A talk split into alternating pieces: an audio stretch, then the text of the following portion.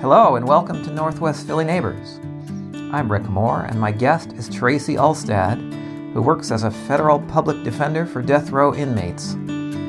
She takes us into a world that most of us never see, full of awful challenges, but also surprises and hope. I learned a lot, and I invite you to listen in. Also note that there's some talk of sexual abuse, so it's not the best episode for children.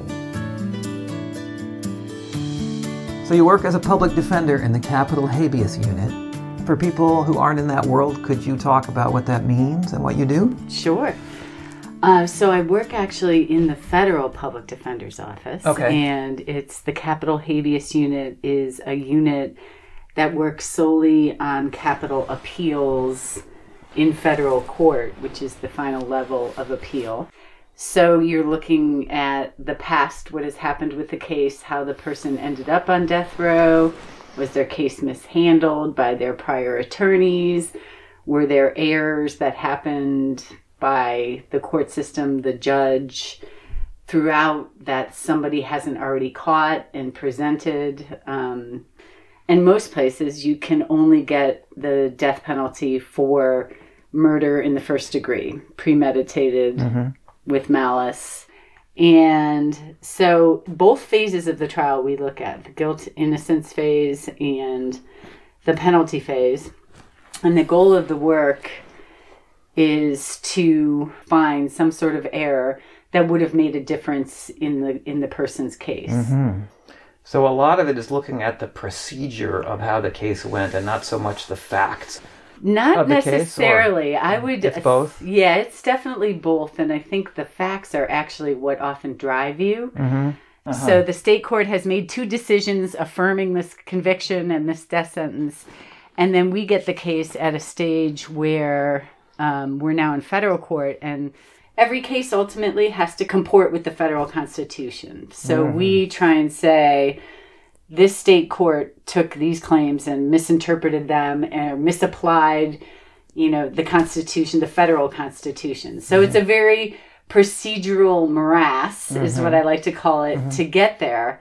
But the courts, I have found, in my experience, will go around that procedural mass and step aside it or find the exceptions that are there if you have a compelling case. So it really always does come back to the facts. Often the cases, our clients' life stories and their histories are not presented from the perspective of someone who understands how poverty and racism and drugs and alcohol or mental illness, whether it's in the family or in the person themselves, how that can impact on everything in their world. And so it's really trying to recast their story and not to excuse what they've done, but to explain. Sometimes hurt you, but I find on the whole, if you can pull on people's heartstrings as far as just explaining your client's life and their story, that they're willing to see a legal error because there's so much, discretion in deciding any legal issue really, because the facts are always different for every case. So it must be that in order to do that, you have to learn a lot about the person's background and their story yourself. That's probably the number one thing that we do in our job is, we obviously look for legal errors up front, but the large percentage of where we see results are in reinvestigating the defendant's life and their family and their environment and everything about them. So do you talk to them a lot to learn that, or how do you learn that? Well, we talk to them for sure. That's always a starting place. But for most people, myself included, it is hard to have introspection on your own self. So we rely a whole lot on people, family, friends, third grade teachers, So you will pastor. Seek out those people. We seek out everybody who's ever had any contact. We have witness lists that are like, it was shocking when I first started working there, but now I'm used to it. But we really do delve into, turn over every stone there is, every.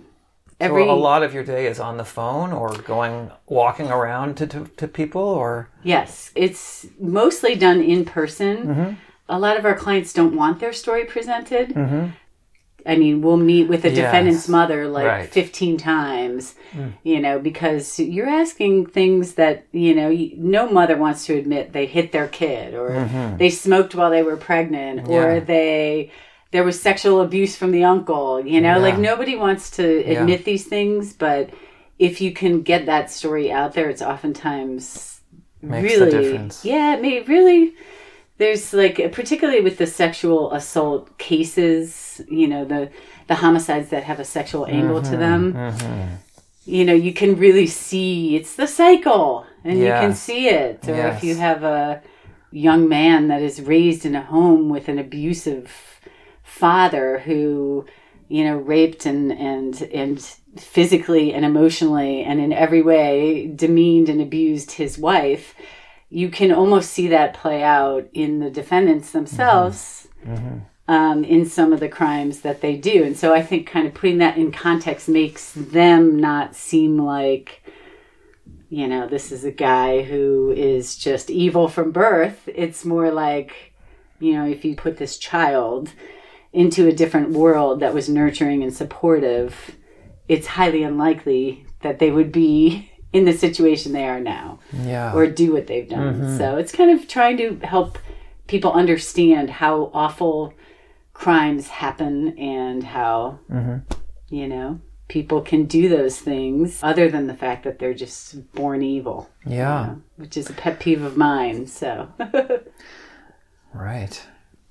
Well, and it takes a lot of resources to investigate that. And it seems like an unusual case where the government is actually making those resources available. So these offices did not exist at all times. They were death penalty resource centers initially, and these organizations were in maybe 3 or 4 states in the nation, and they were totally privately funded. Their goal was to show the courts and the system that was providing the funds, would be possibly providing the funds, that, look, we are efficient. We have a team of people who are skilled at this. Like, and not only are we efficient, you know that in the end, this conviction has integrity and this sentence has integrity if we have not been able to uncover something. Like, give this guy his due process, basically. You're trying to kill him.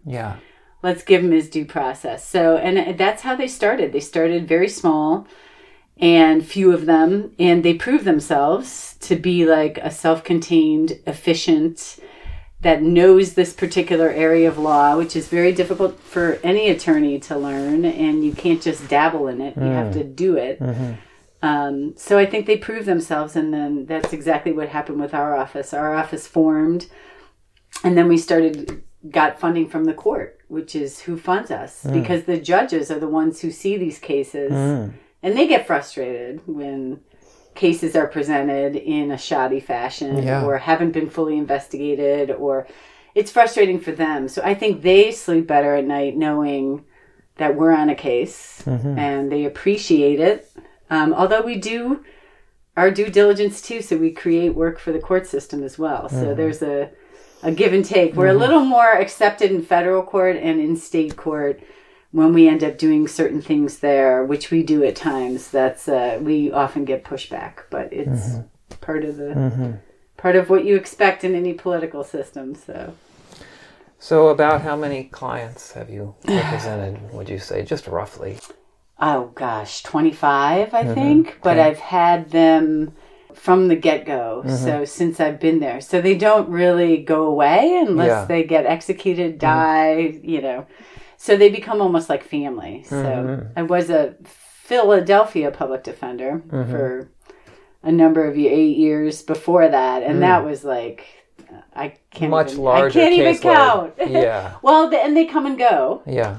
You know, your clients come and go, and you try the case, and that's the end of it. So it's like it's inherently finite, whereas this is, you know, is much more extensive. And if it's not, we're doing something wrong, because that's the goal. Could you talk about a client that stands out among those 25? Yeah, I could. So I have a client, and he's not in Pennsylvania, but we have cases from other states as well, because the courts have realized, that we're helpful, and so they want to test us out. So we go in there, we do a case, and then we try and argue to them, look, you too should fund one of these offices. So that's how we ended up doing other states. But so it's in another state, a very conservative state, and where people are executed. And I refuse to talk about his crime without first telling his story. He was born to a woman who was born and raised in an incestuous family. She was obese. She had every health problem that came with that. She eventually died when he was 10 months old. Mm. She smoked 2 packs of cigarettes a day when she was pregnant with him. She had other children, and there was, sexual things going on there with the other children. And so it was a very unhealthy and very poor environment. And his father was never really around, but also was an abuser sexually and physically of the other kids. Mm. So there's speculation, according to the siblings, that my client was also, a victim of that before he was even one. But then he kind of was out of the picture. And then once my client's mother died... at 10 months, her brother, so his uncle, adopted him. And he, too, sexually abused my client from the age of 3 to 6. And actually, he ended up owning up to it. So my client had problems emotionally, behaviorally. He seemed like the problem. He was having aggressive instances in school. So he was in therapy since he was 4. And part of the therapy was bringing the parents in. And the father actually, finally at the age of 6, finally admitted. And then he ended up going to jail. Mm-hmm. And of course, when he hit the age of 13, he then started acting out sexually, did so with a cousin of his and another cousin on his adoptive mother's side. And so ended up in the juvenile justice system for that. And it ended up in a sexual abuse facility where he stayed until he was a week before his 18th birthday. They kept him in there. He wasn't really ready to leave. And he went back home to his adoptive mother and then, tried to get in contact with his adoptive father, who was out of prison at that time. And just very difficult time there. Was still acting out in a rage-like fashion at times, and very emotional lability, like all over the place, up and down. And the adoptive mother did not believe the abuse when he first, even when it took the father saying it, even then it was like, took her a while to come around. And she's just not ever been emotionally there for him. I think she just feels like she was saddled with him as a result of being married. So she has been only a negative, really, to him. So he met some woman online in this state that he ended up moving to. Her and her family lived in this trailer, and it was a bipolar chat room he met this woman in. Mm. And then she said, oh, come live with me. And the mother bought him a one-way ticket, the adoptive mother, sent him off. And he went down and lived with this woman and her family in this trailer. He soon got a girlfriend who moved in with him and was reminiscent of his own mother with the drinking and the just overall health issues as well. And within... 3 months of dating her, she was pregnant, and they're all living in this trailer. And he has moments where he feels the urge to sexually assault again, but he's been in a facility for years, so he has some skills, and his skills are he runs away. And he leaves. He removes himself. And when he was in the facility, they had a quiet room where they would send him to, and so... This one night, his baby mama says, will you go get me some cigarettes? She's in the trailer with the infant. And he says, okay. And then he takes this other young girl, 9-year-old girl that's living in the house with him. She wants to get some candy. And he almost assaults her. She starts crying. And then he stops, and then he's in his car banging his head. He's all having, I can't believe I've done this. You know, what have I done? Goes back to the trailer, takes the girl back home, is so upset with himself for having done that, thinks, you know, I've just ruined this whole situation. I'm living here. So he tells his baby mama, I've got to go. I've got to get away and pull myself together. And she thinks he's not going to come back. He has gone in the past and had some older male figures in his life who have basically, he prostitutes himself to survive. So they've kind of given him a place to live in exchange for sexual favors. So she thinks he's going to run off to that world again. So she makes him take the baby.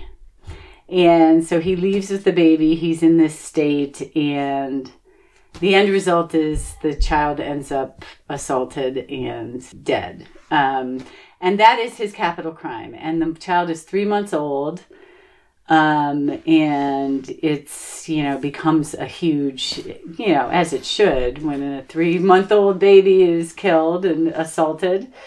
It became a big press issue, and then he ended up fleeing and ends up turning himself into the Roundhouse, which is here in Philly, and gives a full confession.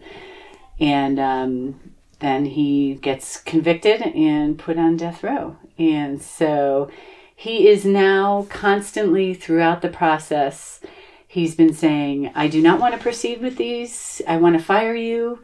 I do not want you to represent me or your office. I do not want to further appeal this. I just want to be executed. I don't want to live in these circumstances. And so he is bipolar. He is borderline. He goes up and down on these swings of emotional swings. And he has waived and unwaived. Waived meaning I'm not going forward with my appeals. Mm-hmm. Revoked that 6 times mm-hmm. since his conviction mm-hmm. and twice since I've been representing him. Mm-hmm. And this last time we really thought it was it. And so, you know, 3 months after you waive and you're found competent to do so, that's the end of it. But he was like, I'm just going to go in and tell the court, you know, who I am and let the judge decide. And so he wouldn't see anyone we tried to send up to assess him. So we thought it was really going to be over with. But he came in and he was in a full-on depression and crying, and it was strange. I'd never seen him like that. So we're back litigating. So there's a whole emotional tailspin for the clients that happens when living in the conditions they live on death row, mm-hmm. too. Mm-hmm. So, and for this man, everything that I explained about his life was presented, but in a record-based format. Like, here's the records for this, and never called anyone that treated him mm-hmm. to tell the jury right. what he was like. And it's a hard sell legally to win a case like that when the information is before the jury, yes. but it's not been presented in the way that's compelling. Right. So it's a tough case, mm-hmm. but for the state he's in, it could have gone much differently if we weren't representing him. So it's mm-hmm. good that he has a big office with mm-hmm. resources who's backing him. But yeah. he's probably the most unbecoming crime of a client, so maybe not a good example to uh-huh. explain, but I find his mitigation story extremely compelling. So wow.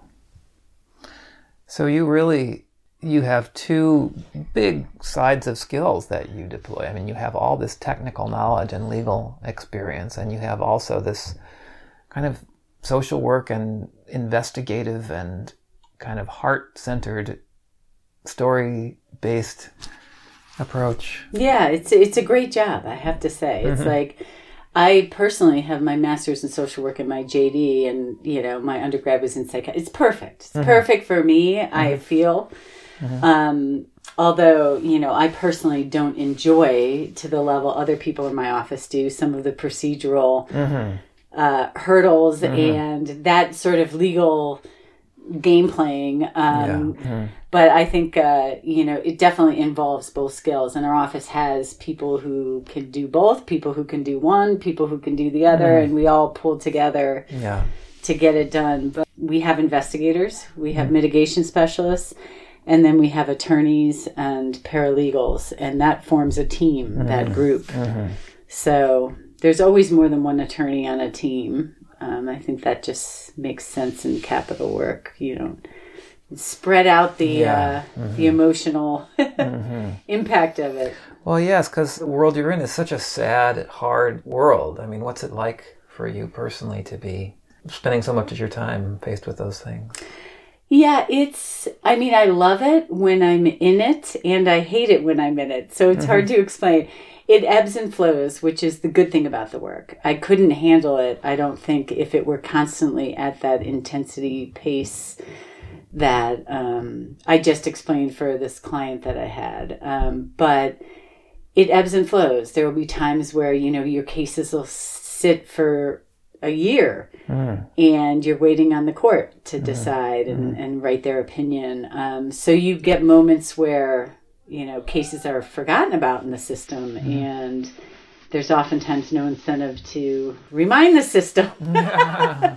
Other times there are, I have a client I think is innocent and I've had another innocent client who got out. So there are, there's that side of the work, and those cases are different and treated differently. But I think any way you slice it, it's riveting, but it can be overwhelming too. And the travel and the emotional intensity of it all, particularly dealing with the clients who really become family, because it's hard to keep a healthy focus with your clients at times. I mean, there tends to be a negativity and a way of dealing with it that's like, almost like, that guy's such an asshole, And yes, he's an asshole, but he's a mentally ill asshole. And once you start taking it personally, I think, the way your client is treating you,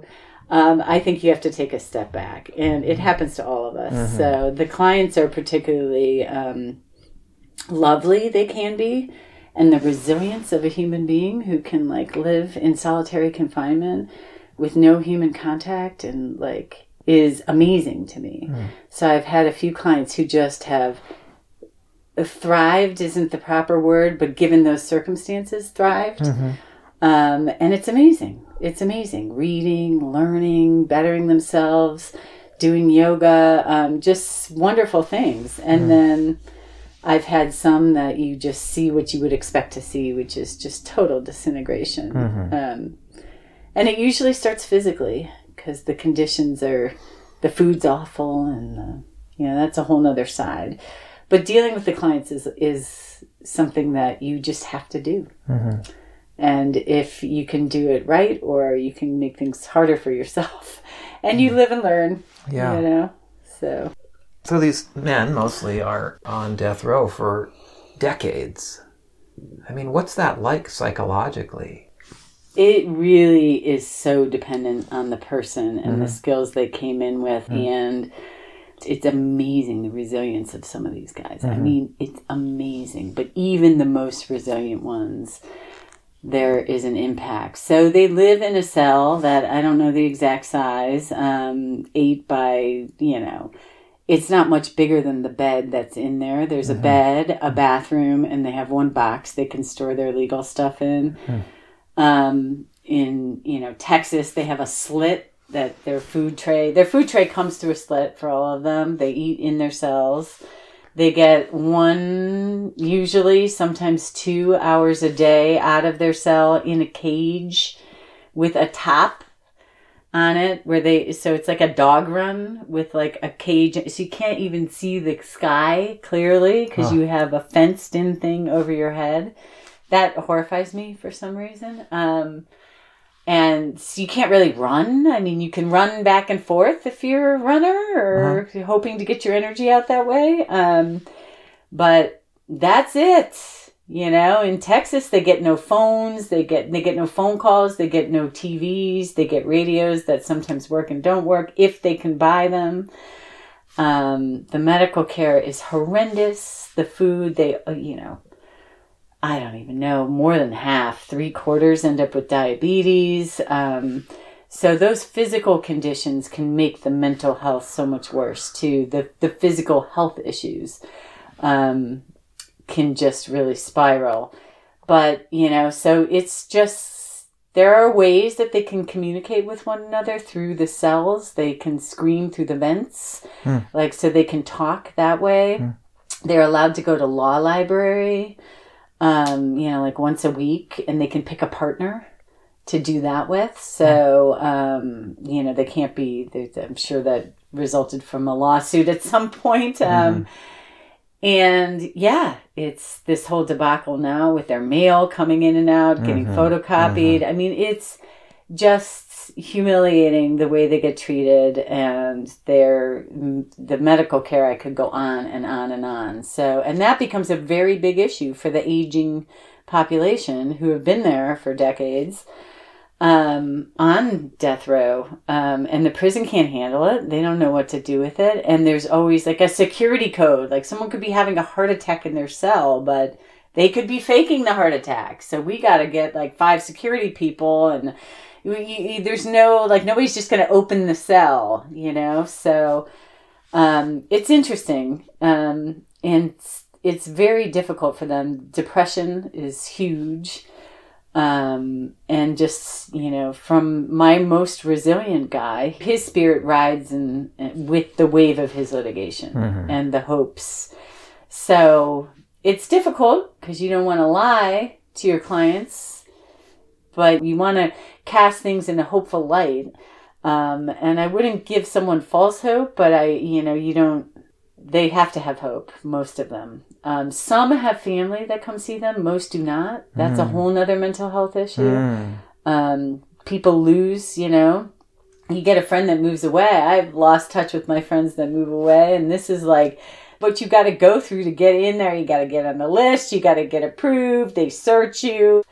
So if you are strong enough as a person to want to go through that, to go visit your family member, and then you get in there. For death row people, it's no contact. There's a glass between them. You cannot hug your family, nothing. Like, you're talking on a phone through a glass window. And that just falls by the wayside over the years. You know, people stop coming as often, or people say they will. And then there's that whole crushed feeling. So I remember my one client that got out, I thought my biggest fear for him was he had so much anger towards his friends and family, with the exception of his mom, that I thought, this is going to be awful. You know, he's like, but he bounced back and dealt with, he's super resilient guy, but he, you know, it was hard, and it comes up now and then. But he, you know, he has dealt with it. And they all, even the healthiest of them, just decline just because of the circumstances. Anybody would. I mean, they sleep on a cement slab. My client, who's, I say, is so resilient but suffers with this depression, he has hip problems. I'm like, go figure, you know? So it's just really not set up. You know, people think, oh, they have it so cushy. It's like they don't. It really is set up to make someone crazy. But in Pennsylvania, they do get TVs, and if they can afford to buy them and repair them and everything else that's involved. But it's definitely not conducive to the isolation alone. I'm surprised every single one of them isn't batshit crazy. Yeah. And they're not, you know? I mean, so. So you grew up in a conservative family. I did. Was there a moment when you realized that you had a different outlook and wanted to follow a different path? To take a step back, I think my parents fostered what they saw in me. So I have to give them a lot. They raised me, but which I know is no easy feat. I'm trying to do it myself, but you know, they gave me opportunities. Things I expressed an interest in, they, you know, facilitated. I was a child life worker, and when I was in high school, on a terminal ward for, you know, kids in the Cleveland Clinics. And I think, frankly, a lot of it came, ironically, out of my Catholic school education. I think I was always wanting to be a do-gooder, and the nuns were like the pinnacle. They were our teachers, and they were horrible and mean and would, like, you know, some of them physically hit us, but it's still, to me, I think I took some of the religious treat others as you would have them treat you. Mm-hmm. I think I just always had that kind of in me. I was always sympathetic to the guy or girl or whoever that was having it hard. Right. Well, there's a strong tradition of service and charity in the conservative world. Maybe you were pretty well in line with the things around you. Yeah, my parents were not doing that, but they allowed me to when I expressed an interest. And they sent me to a school that exposed me to some of that. And then, I don't know, I think when I went away to college, I kind of just took it on my own way. I was away from home. And then I just, made some choices along the way. Like I did the Peace Corps, and certain experiences I've had in life, like that child life job, like these things I feel like just distilled for me more and more that I wanted to go down kind of some attempt to help profession. I didn't have strong opinions politically. And then when I went to college, they became strong once I was kind of on my own. And your town and your college were what? University of Michigan is where I went to college. And I was born and raised outside Cleveland, kind of in the country suburbs. Yeah. And what does your family think about your career choice? It's a mix of, we'll brag about her when it feels good to brag about her. But they're not. I think there's an educational gap too. So my family gave me opportunities education-wise that they didn't have. I don't think they fully understand the level of what our office does, and that's fine.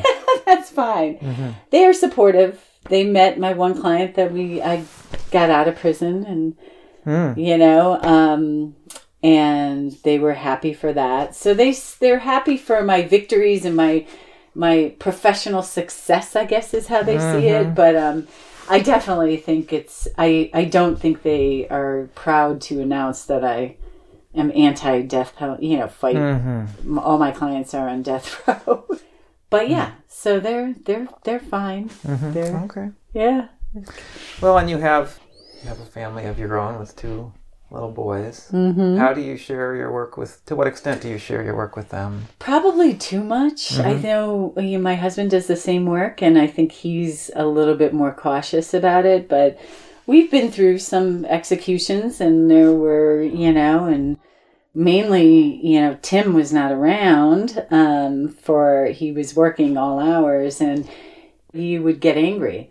What is more important than me, And why is Daddy not coming home now for, however many nights? And so if I just had a moment one night where I just told him that, look, this is the situation, They're trying to kill Daddy's client, and I question whether it was appropriate, but he's very cerebral, so he just took it in and kind of shrugged and asked a few questions. But I make it clear that, what he did was not glorious either, that got him in his situation, but it doesn't mean because someone punches you, you punch them back.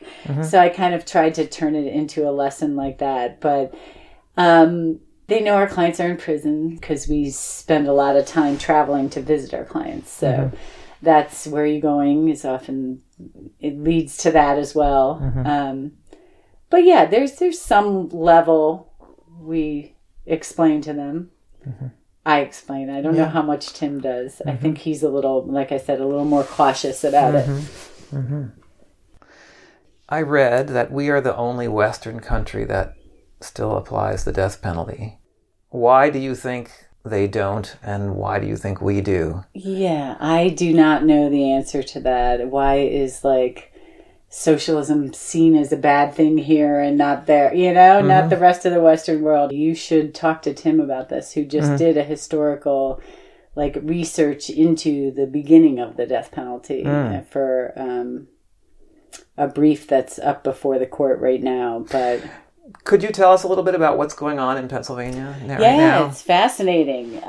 So The governor declared a moratorium on the death penalty a while ago, and there was a... 2013 or so? Mm-hmm. Yeah. So things have kind of been sitting there, and just no death warrants are being issued. The prison secretary of the prison's issuing them, but in the end, they go nowhere. So he was waiting... He said, I'll have this moratorium until this death penalty report comes out, that there was a body, a legislative body that was looking into it. Very thoroughly. Yeah. It took years, and they looked into every aspect of it, how it was applied, you know, geographically within Pennsylvania, race-wise, race of victim, race of defendant. I mean, very thoroughly across the board.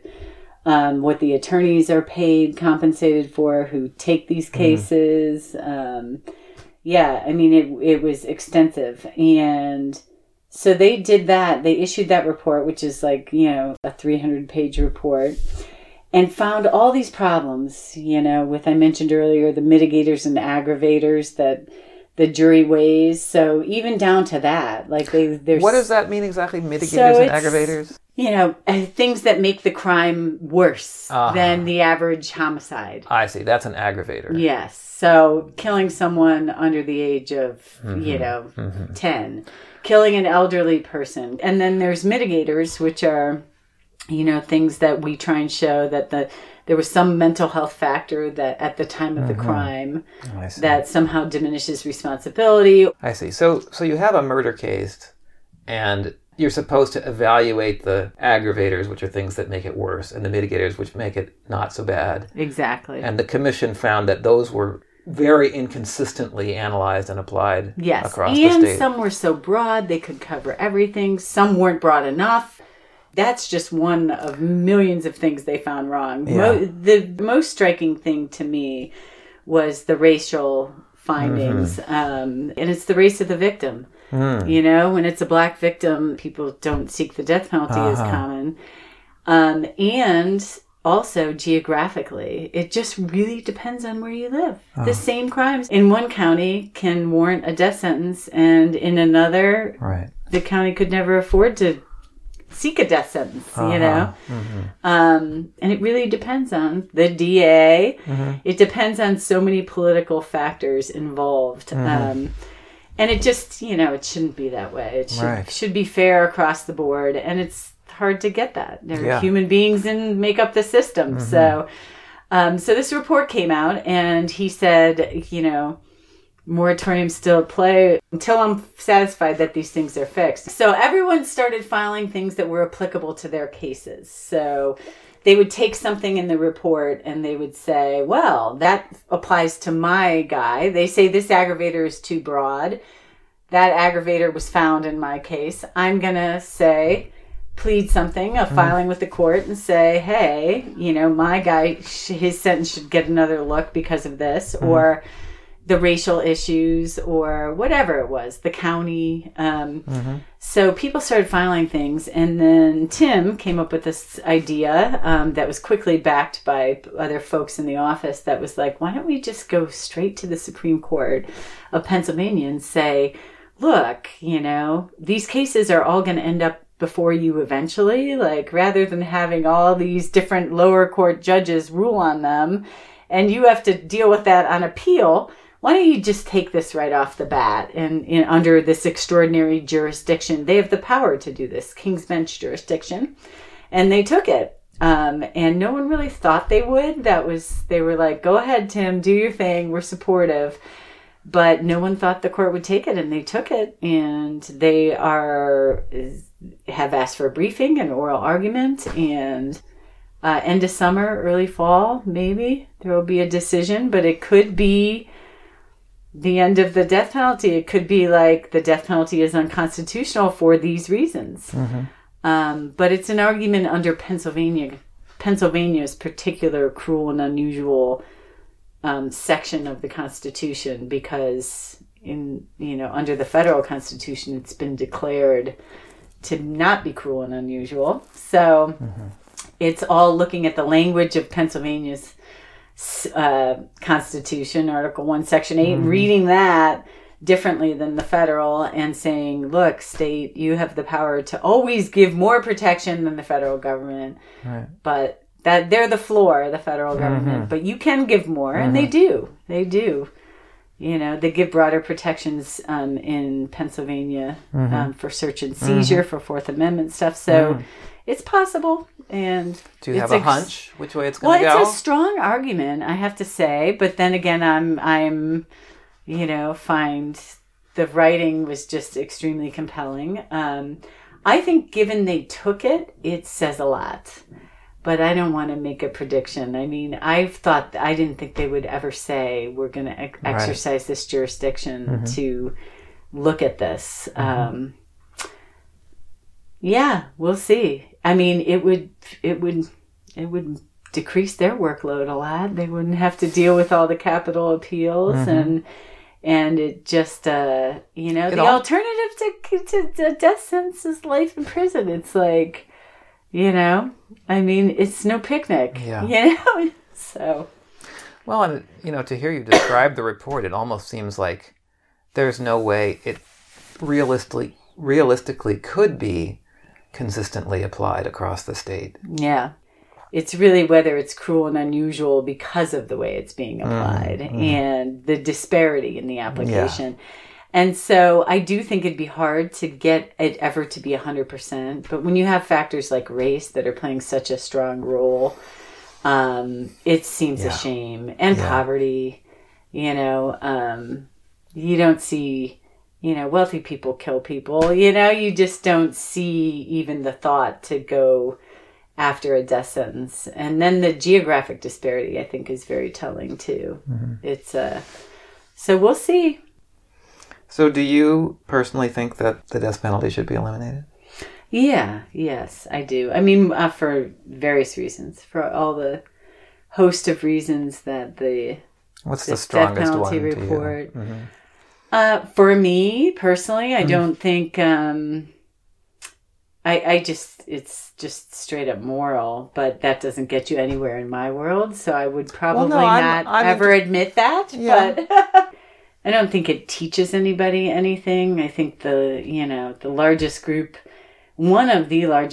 of people out there who are opposed to the death penalty are victims' families. And I mean, if you really break it down and you really give the opportunity, which we've done in some of our cases, to do some victim outreach to the families. And there's some that they just want to come in there and have a conversation with the defendant or air out their feelings. And you know, there are ways that you can do it that are a lot healthier. I just don't see going and witnessing the execution of someone else as being a cathartic experience for making someone whole again for the loss of their family member. What they did is awful, you know? So why are we now doing it in a more controlled, calculated, like, way? So that, for me, is really the number one, but close behind it is just, you know, I've had cases in other states where I'm horrified that it's a, you know, that it's a capital case. It's like a liquor store robbery gone bad, and the clerk happened to have a, you know, a disability that wasn't visible and that, you know, appeared like he was reaching for a gun, and he ended up shot. And it's like, for a 19-year-old kid, you know? And I'm like, really? How is that a capital crime in the projects of Wilmington, Delaware? I don't know. It just, not to belittle, you know, what the victim and, you know, the loss to his family and him, but it's, I just don't see that. And then in Texas, their statute is, you know, is the person a future danger to society? It's like, well, who really can? I mean, that is psychological quackery. And there's a whole group of psychologists who get up and testify to that based on these factors, boom, boom, boom. And it's just, I don't know. I'm more of a believer in redemption, I guess, and giving someone an opportunity and, yes, punishing them, but, you know, within reason. Yeah. It's striking the level of resources that are expended on this, too. Which would all go by the wayside if they'd just get rid of it. I'd be out of a gig where I wouldn't have a salary. It'd be great.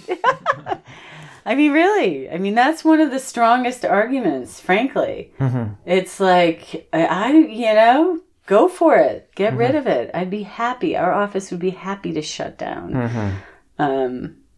I don't think there's a person in there who would say otherwise. So it is. It's a huge expenditure of resources to get to this point where everybody feels comfortable enough putting another human being to death in this calculated fashion. Mm-hmm. And it's like, that wouldn't need to be the case. And frankly, you get a life sentence, your entitlement to representation is non-existent come federal court. Mm-hmm. So it's not like you're guaranteed us or a lawyer of some sort.